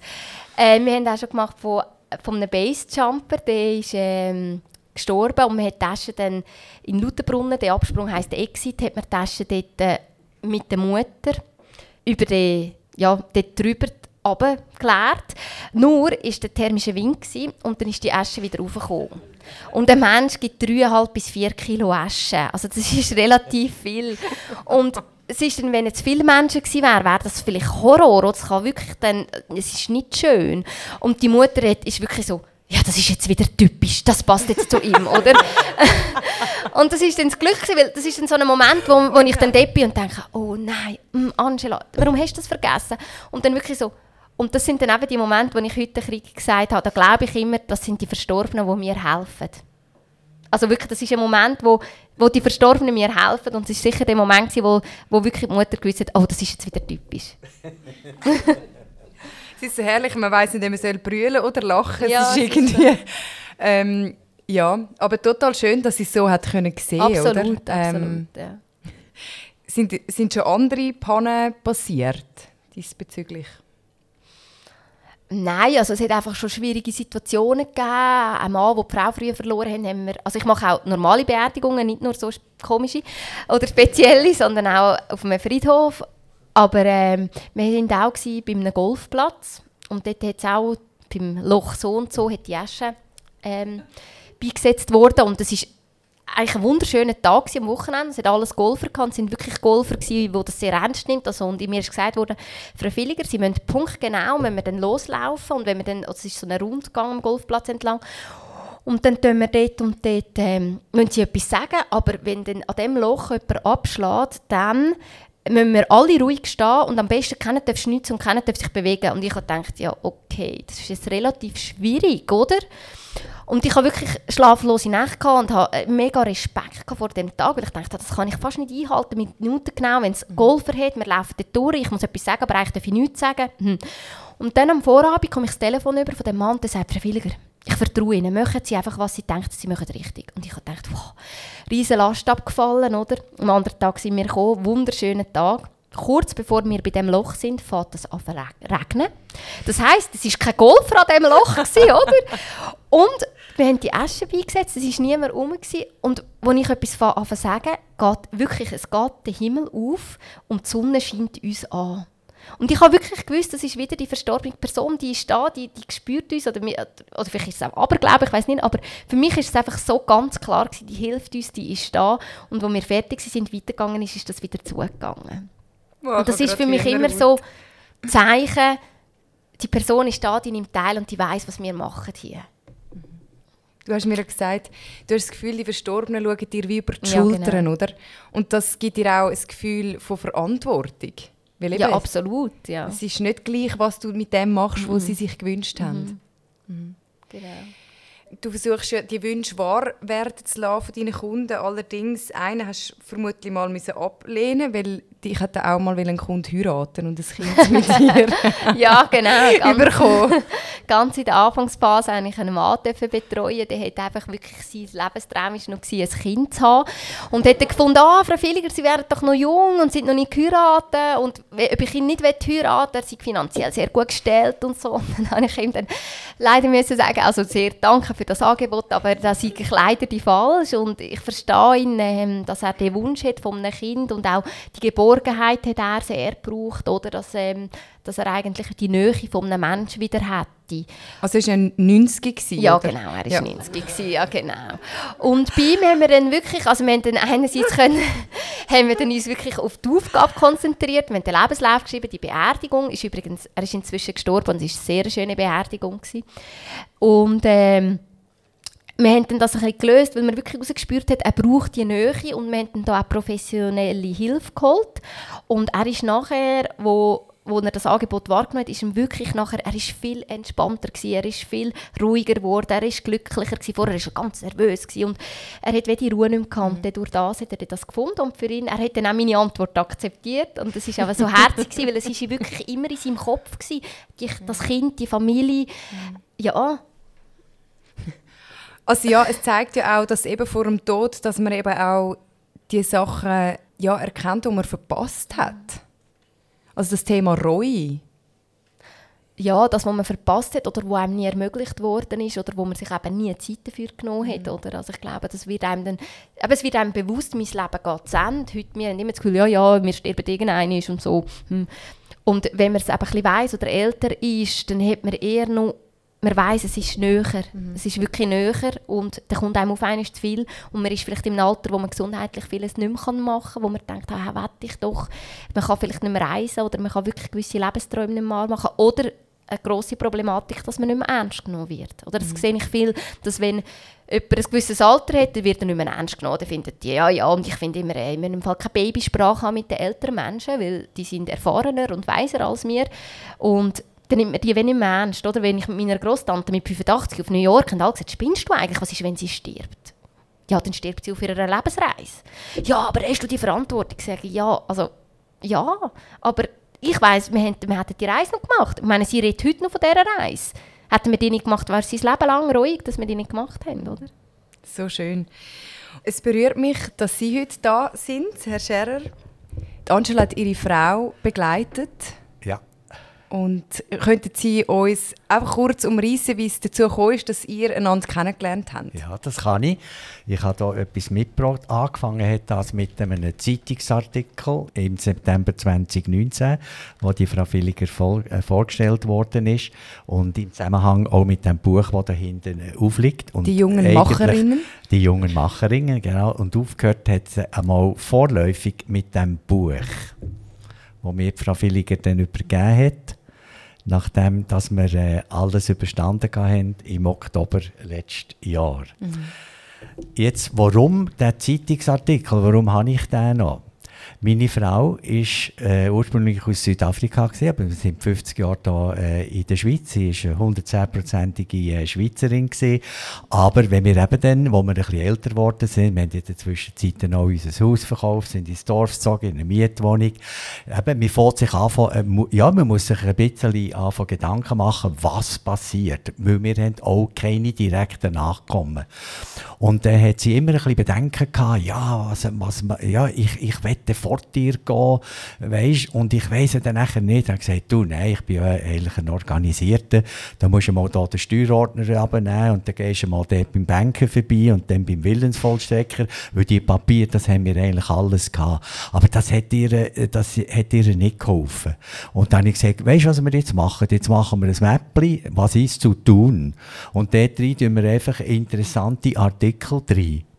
Und äh, dann nachher, äh, ja, wenn ja, mir etwas sollte geben, dann musst du halt dann einmal den, äh, ja, den Ordner vornehmen und einmal anschauen.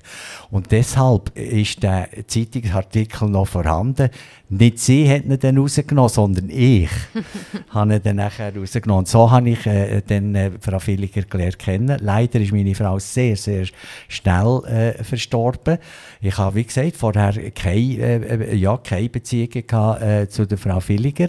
Äh, ja, es war eine Sache von sechseinhalb Wochen gewesen und ich bin wirklich äh, eben, ich sage, ein organisierter, aber auf der anderen Seite ist man dann da komplett überfordert. Äh, wirklich, das, äh, da gibt es so viel zu tun und dann nachher haben wir noch miteinander, das war im Kantonsspital so, gewesen, habe ich dann nachher äh, ja, mit der Frau geredet. Wir haben doch noch eine gewisse Zeit gehabt, oder, miteinander ein paar Sachen besprechen. Und dann habe ich gesagt, was machen wir jetzt? Und dann sind wir auf den Artikel, auf das Mäppchen gekommen und gesagt, ja, da haben wir doch einmal noch einen Artikel rausgenommen von der, von der Frau Angela Villiger. Und jetzt melde ich mich dort. Und ja, was sie dann, sie hat dann das zweite Mal dann am 16. März in das Spital und am 18. März hatte ich bereits das erste Meeting mit einer Mitarbeiterin von der äh, Frau Villiger. Frau Villiger war in der Ferien, gewesen, am Surfen, denke Und die Frau Heini hat mich dann, äh, ich angerufen, die haben ja mich nicht kennt, nichts, oder? Und dann absolut äh, super äh, betreut, oder? Und äh, der erste Kontakt, und wie gesagt, zwei Tage nach, äh, nachdem, dass meine Frau dort dann endgültig ins Spital kam, ist nachher noch auf Palliativ in äh, Nachfolter gekommen, äh, habe ich dann nachher äh, ja, den Kontakt hergestellt und den Frau Villiger kennengelernt. Den Tag vor ihrem Geburtstag habe ich dann festgestellt, hat sie sich dann auch bei mir vorgestellt. Und sie hat mich nachher betreut, wirklich vom, ja, vom, vom Day One, vom ersten, äh, vom ersten Tag an bis und mit heute. Wir sind heute noch miteinander unterwegs. Also wenn Sie nachher möchten wissen, was, was alles passiert ist, dann können Sie mich noch fragen. Aber das ist alles gegangen, das ganze Konzept vom Leitzirkular bis zu der Weihnachtskarte, weil wir haben konsequent haben wir, haben wir das Konzept durchgezogen. Und zwar Konzept, meine Frau hat sehr gerne äh, äh, Blumen gehabt, Ikebana, sie hat 40 Jahre lang Ikebana gemacht und sie hat auch 30 Jahre lang Harfe gespielt. Und, das, das, und, und, und Frau Villiger hat das dann so können super umsetzen darum haben wir ja auch hier die Harfe drauf? Ikebana sind die gefalteten äh, Papierblumen? Nein, Ikebana ist die Blumensteckkunst. Ah, ja, das sind ja ganz, okay. zum Teil sind das drei, vier Blumen und ein paar, und ein paar Blätter dazu. Mhm. Frau Villiger weiss das jetzt, was, da, was, was das ist. Sie hat auch Bücher ja. bekommen. Ah, also das ganze nicht, Konzept hat, hat Frau Villiger natürlich im engen Austausch, wir haben uns dann natürlich äh, viel äh, äh getroffen, ha, haben wir dann das ganze Konzept äh, durchgezogen und auch vor allem noch, äh, wir sind in der Pandemiezeit gewesen, oder? Schon die ganze Beerdigung hat ja nur können mit, ja, mit relativ wenig Leuten äh, stattfinden, auch in der Kirche und auf dem Friedhof und haben dann nachher noch ein Memorial, also äh, so einen Gedenkgottesdienst angesagt, wo wir dann nachher im Herbst auch wieder Schwierigkeiten hatten. Ja, wie setzt ich das um? Das haben wir auch wunderbar können, äh, äh, machen, weil wir hätten eben am 23. Oktober das letzte Jahr noch das goldige Hochzeitsjubiläum gehabt. Das haben wir dann verpasst äh, um, um, um, se um kurz, sechs Monate. Können Sie das kurz erzählen? Wie Sie das miteinander umgesetzt haben. Das hat mich total schön gedacht. Ja, das haben wir äh, ganz speziell umgesetzt. Wir haben, äh, wie gesagt, eben wie das Konzept mit den Blumen. Ich habe nachher gesagt, meine Frau hat eben ist, sind wir der Afternoon Tea, sie eben südafrikanischer, englischer Hintergrund, oder? Das ist immer wichtig der Afternoon Tea. Und dann habe ich gewusst, da ist ein Rezept von diesen Scones. Vielleicht haben die auch schon mal einen Afternoon Tea mm, gehabt, -hmm. wo dann mit dem Sandwich, mit den Scones mm -hmm. und mit der Pastry, äh, Pastries, Mega fein. In Südafrika mit, sogar habe ich das mal gehabt. Haben Sie das ja. gehabt? Wo im Table Bay äh, äh Hotel in äh, Cape Town? Ja, schon. Oder? Table Bay? legendär, ja. Oder im Nelson, Mount Nelson? Ah. Mount Nelson. Ich weiß es besser, Mount sie war dabei. Gewesen. Okay. Ja. Total schön, da zelebriert man den ja, Tee richtig, und absolut, Gepäck ja, so. ja, richtig, absolut. Und ihre Frau das eben auch gerne gehabt. Ja, das selbstverständlich, der mhm. gerne gehabt. Und dann haben wir das ganze Rezept habe ich dann der Frau, äh, der Frau Villiger gegeben.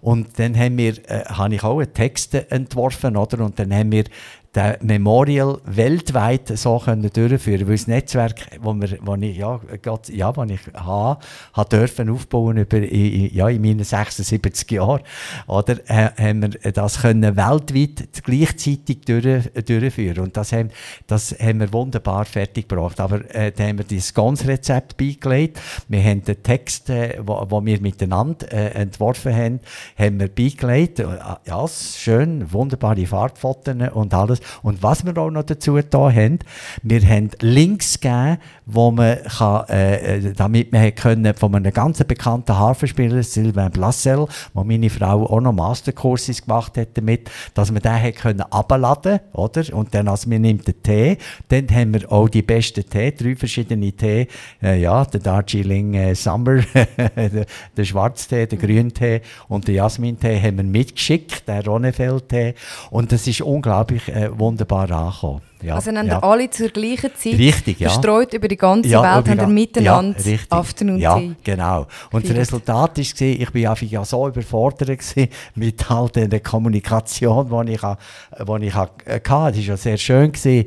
Äh, äh, äh, das ist unglaublich, oder, was da auf einem dann auch zukommt. Oder? Also Äh, Konstellationen von, und von. Karten. Und nachher ist das gerade nochmal passiert. Also ich habe ja dann gerade äh, nach dem 17. April, nach der Beerdigung, ja, da muss man die Dankeskarte auf den Weg Mhm. bringen. Man sollte es innerhalb von, Schweizerisch, innerhalb von vier Wochen sollte man das machen, Okay. oder? Habe nicht gewusst, dass da haben wir- Frist gibt. das haben wir dann auch gemacht. Habe ich nochmal unglaubliche äh, äh, Post, äh, äh, Fotografien, WhatsApp bekommen, oder, wo die Leute zum Teil in der Küche, oder, es hat ausgesehen wie in einem Schlachtfeld, er sagt, ja, es ist, äh, ein bisschen alles schwierig gewesen, aber die Scones sind wirklich gut gewesen. Also, oder sind da auch noch wieder äh, so viele Rückmeldungen Ja. gekommen. Und das, das hilft dann einem in einer, in in einer sehr schwierigen Zeit. Aber ja, was wir dann vielleicht auch noch äh, müssen sagen, wir haben ja dann weitergefahren. Ich hatte der Frau Villiger gesagt, ja, aber Sie sind ja Planerin. Also was mache ich jetzt? oder? Ich muss ja, was mache ich? Oder?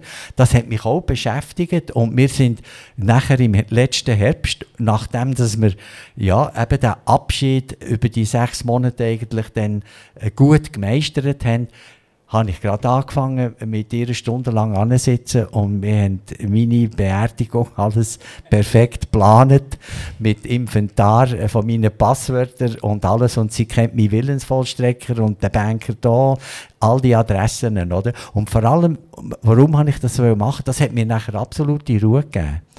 Die absolute Ruhe. Ich kann das den älteren Semester, die da sind, nur empfehlen. Ja, beschäftigt euch mit dem, was da nachher passiert. Aber noch ganz äh, wicht, die wichtigste Botschaft ist, macht es denn nicht mit eurem Rechtsanwalt, der schon 75 oder 76 ist. Oder mit einem Banker, der sich dann jetzt gerade lässt pensionieren lässt. Sondern wir alten Semester müssen mit jungen Leuten zusammenarbeiten. Und wenn ich die Erfahrung jetzt, die ich mit der Frau Villiger gemacht habe, oder das ist, äh, eben, aber sie hat etwas ganz Wichtiges gesagt, Chemie muss dann stimmen. Aber, aber ihre sympathische Art, ihre Empathie und vor allem auch ihre Effizienz, oder? Wenn wir miteinander kommunizieren, da, da, da vergehen dann nicht 24 Stunden, dann kommt ein äh, E-Mail-Retour von beiden Seiten, oder? Aber da, das ist einmal ganz wichtig, oder, dass, dass, dass man mit jungen Leuten zusammenarbeitet. Wenn man ihnen an, weil das nützt ihnen nichts, wenn der ihre Willensvollstrecker vorverstirbt. Dann fangen sie dann wirklich von Null an. Oder? Deshalb mit jungen Leuten, weil die haben gute Ideen, denen kann man vertrauen, das merkt man sehr schnell. Das ist eine Sache von ein paar, äh, ja, ein paar Meetings, wo man zusammen ist, dann merkt man, funktioniert das oder funktioniert das nicht. Und da bin ich ja, vielleicht ja, äh, ich weiß nicht, eine Ausnahme, ich weiß es nicht. Ich bin immer offen gewesen. Ich habe immer viel mit jungen Leuten zu tun gehabt und eigentlich immer sehr viel zurückbekommen. Und mögen Sie uns etwas verraten darüber, wie Sie Ihre Beerdigung dann gerne mal möchten haben? Äh, ja, das äh, kann ich äh, schon, eigentlich ziemlich konventionell, weil ich bin gut angehängt, bin ja da im Ägerital oben äh, aufgewachsen. Ich habe gerade festgestellt, wir haben noch jemanden von Oberägeri da, der Oberägeri Wurzeln hat, Kooperationsbürger noch sind. Ganz erstaunlich. äh.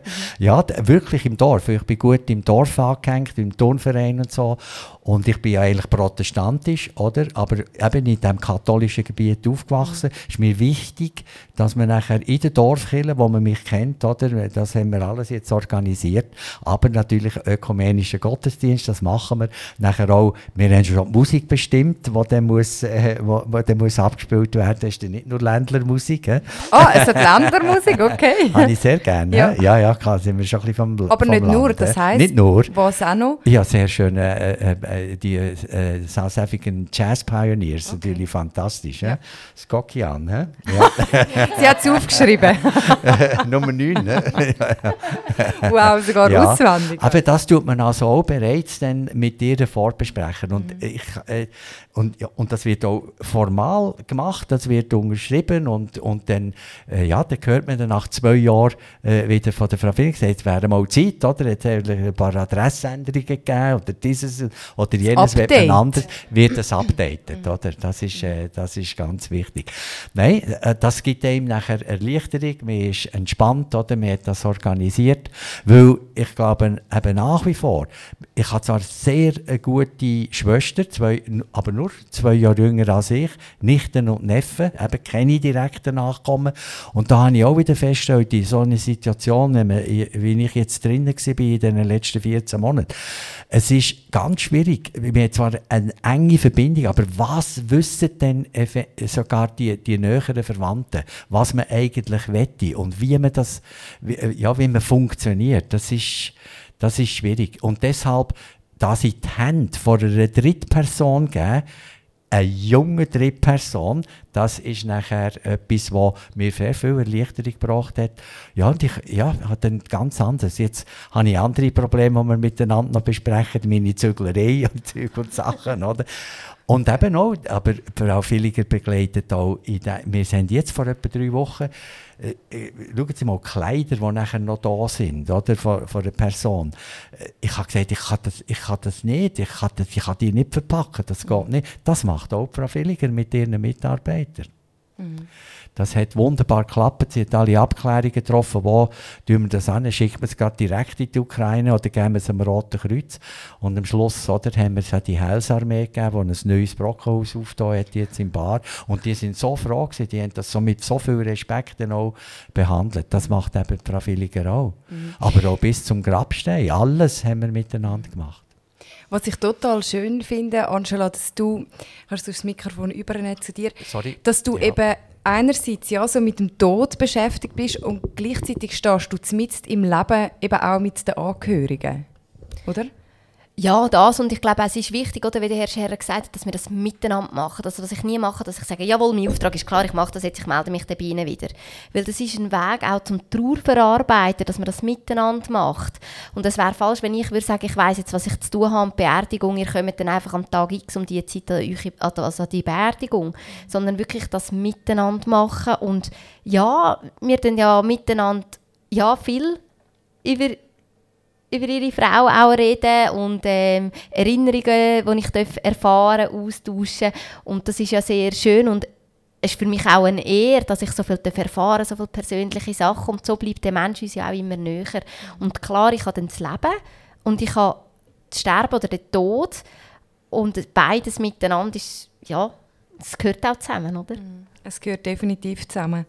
Und es ist auch schön, ihr macht ja, du machst auch dann ein Büchlein, Amix, äh, Genau, wir tun eigentlich immer die Menschen, die wir dürfen, äh, begleiten, tun wir, machen wir alle Fotos, natürlich im Hintergrund und dann auch dann, wie sieht das Grab aus und dann tun wir eigentlich dann so ein Fotobuch machen, wo der Lebenslauf oder die Geschichte noch einmal abgedruckt ist, weil oft ist es so, während der Beerdigung, man nimmt das auf, aber es ist so, viel, so schnell vorbei und der Herr Scherer, der jetzt auch international oder auch viele Freunde hat, die, die haben viel gesagt, oh, wir wollen auch so eins an Erinnerung und das ist dann für uns ein Geschenk als Danke, dass wir das Vertrauen bekommen, machen wir eigentlich immer allen so ein Fotobüchlein.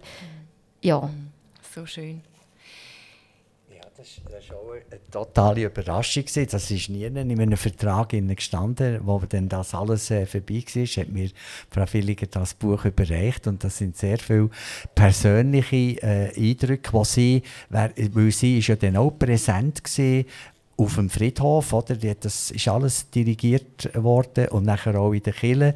Und dann hat sie selber noch Fotografien gemacht und ich bin ganz überrascht. Es ist ein super Buch rausgekommen, wo dann der Lebenslauf drinnen ist. Es ist ein Gedicht speziell, wo, man, wo, wo, ganz äh, spezielle Rolle gespielt hat. Haben wir auch dort drinnen sehr viele Bilder.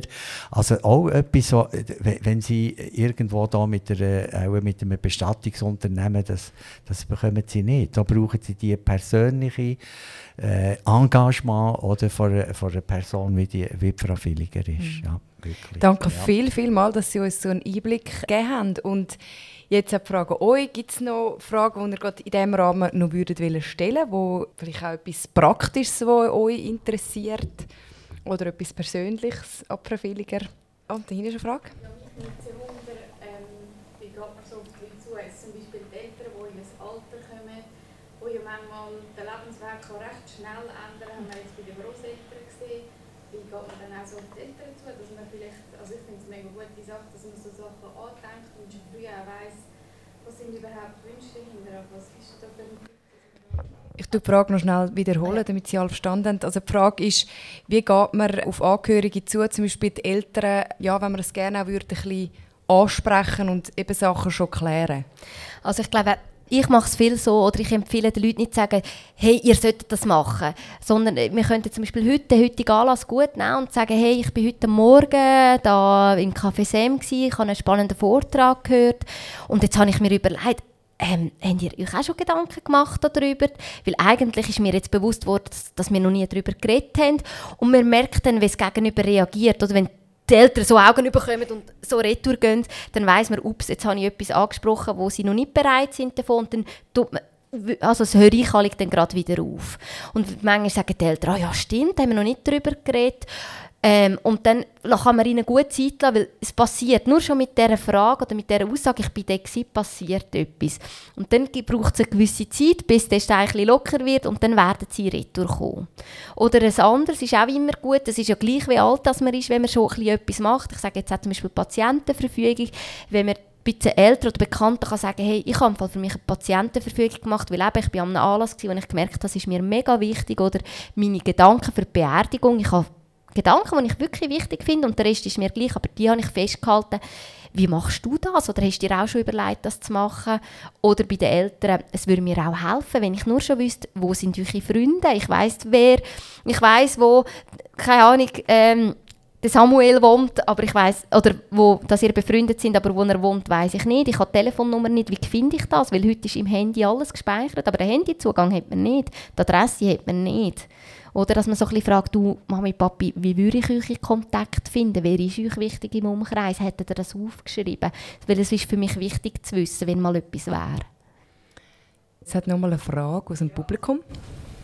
Deine Menschen sind in dem Fall eher meistens ältere Leute oder kranke Leute. Das sind nicht gesunde Leute, die du nachher ein Dossier hast für 20 Jahre. Doch, also ich, ich tue noch eine Frage wiederholen. ja, also deine ob deine Kunden auch jüngere Leute sind oder sind es vorwiegend ältere Menschen, die schon krank sind? Nein, ich habe jüngere Leute. Also ich habe eine Frau, die ist inzwischen 33. Sie hat mit 30 alles für sich machen, weil eine gute Freundin von ihr ist akute Leukämie gestorben. Und sie hat einfach gesehen, wie deren ihre Eltern total aus der Bahn gerührt sind und gar nicht wussten, was wir jetzt und so. Und sie hat gesagt, ah, jetzt will ich das machen, nur schon Entlastung meinen Eltern gegenüber und das Dossier habe ich. Ähm, sie ist in diesen drei Jahren lustigerweise schon dreimal gezügelt. Und dann hat sie mir angerufen und gesagt, du, ich habe dreimal gezügelt, ich muss äh, dir die neue Adresse angeben. Und sonst tue ich sicher so alle eineinhalb, alle zwei Jahre tue ich eigentlich ein E-Mail oder einen Brief rauslassen. Das kostet auch nichts, sondern wirklich... Ähm, Hallo, ähm, es ist eine gewisse Zeit vergangen, denkt daran, das Dossier ist etwa sicher zwei Jahre alt. Wenn ihr Änderungen macht, ihr könnt die selber machen und sonst läutet uns an. Einfach, dass wir sieht, man hat es gelesen, dann tut man es wieder neu datieren und unterschreiben, dass es eine gewisse Aktualität hat. Gibt es nochmal eine Frage? Will jemand etwas wissen? Mich hat jemand noch in der Pause mhm. gefragt, ähm, wie das geht, wegen, wie das ich Geld verdiene. So. Ah ja, genau. Was kostest du? Genau. Und es ist so, also ich tue eigentlich pro Stunde 130 Franken abrechnen. Wenn jemand aber gestorben ist, dann ist es 150, weil dann fahren wir sehr viel, wir haben sehr viel Telefonat und ich tue dann kein Fahrzeug dazu rechnen, sondern ist das in diesen 150 Franken drin. Es ist auch so, dass wir nicht minüteln. Also wenn wir jetzt mal eben, oft heisst ja, Frau jetzt haben wir geschafft, nehmen Sie noch einen Kaffee, ich habe noch ein Tortenstück gekauft und so. Das ist dann so Zeit, also wenn es nicht drei Stunden ist oder so, sondern dass wir sagen, ja, so eine halbe Stunde nehmen wir uns, da trinken wir einen Kaffee, ohne dass es kostet. Oder wenn uns auch Leute anrufen, das ist nicht so, oh, Telefon, tack, Zeit läuft und so, sondern das das will ich nicht. Das ist auch der Grund, warum ich nicht mehr auf dem Treuhand arbeite, weil das ist für mich so, ja. Und wir haben aber auch Päckchen, also ich habe auch immer wieder fragen, ja, sie, was ist, wenn ich alles mache bei Ihnen, Patientenverfügung, Vorsorgeauftrag, Anordnung im Todesfall. Und dann haben wir auch so Päckchenkosten, wo wir ungefähr können abschätzen können, wie viele Stunden haben wir. Ähm, und das Päckchen kostet dann so und so viel. Und wenn wir sehen, ja, wir haben jetzt viel länger, tue ich es einfach auch äh, mitteilen. Sie, wir haben jetzt schon sehr viele Stunden, ähm, ist es in Ordnung, wenn wir zusätzlich noch etwas abrechnen und wenn nicht, dann bin ich auch selber schuld, dass ich einen tiefen Preis gemacht habe.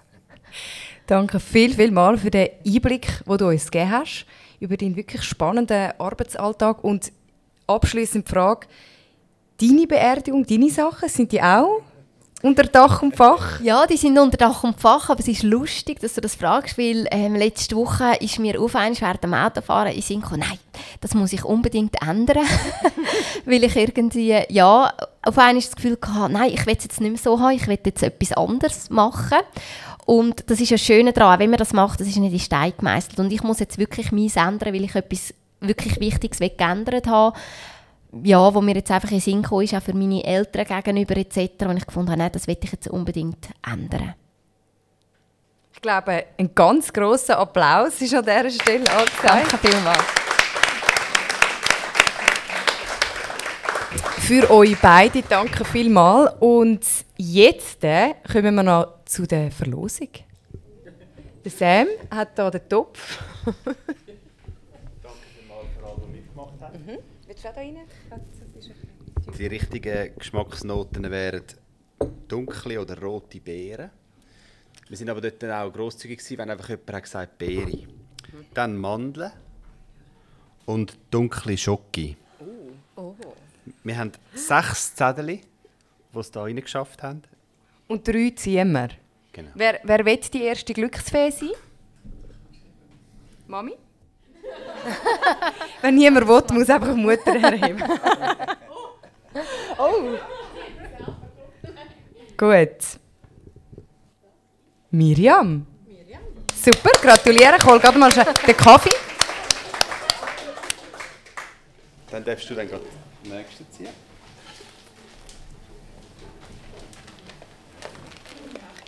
Gemacht. Das Heidi? äh, das ist doch ein abgekartetes Spiel.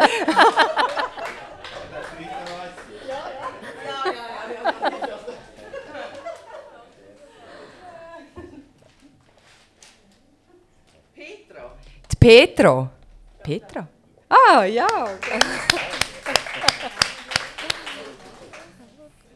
Also der Kaffee heißt übrigens Xochiltepec und ähm, er kommt aus Mexiko und ist ein Arabica-Kaffee.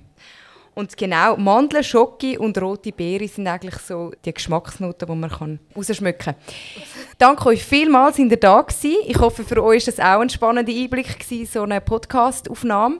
Ihr dürft es hier noch ein bisschen geniessen und sonst wünsche ich euch ganz einen guten Samstag.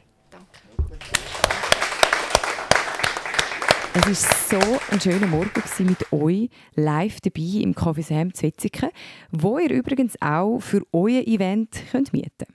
Und ich könnt euch freuen auf einen spannenden nächsten Kaffeesatz Gast. Einen, der von seinem höchst spannenden, verantwortungsvollen und teilweise auch gefährlichen und umstrittenen Job erzählt. Der als Beistand von Erwachsenen und Kind und Einblick gibt in seine Zeit bei der Erwachsenen- und Kinderschutzbehörde KISP. Kaffeesatz. Alle Folgen nachlesen auf krigiurech.ch in Zusammenarbeit mit Rastkaffee.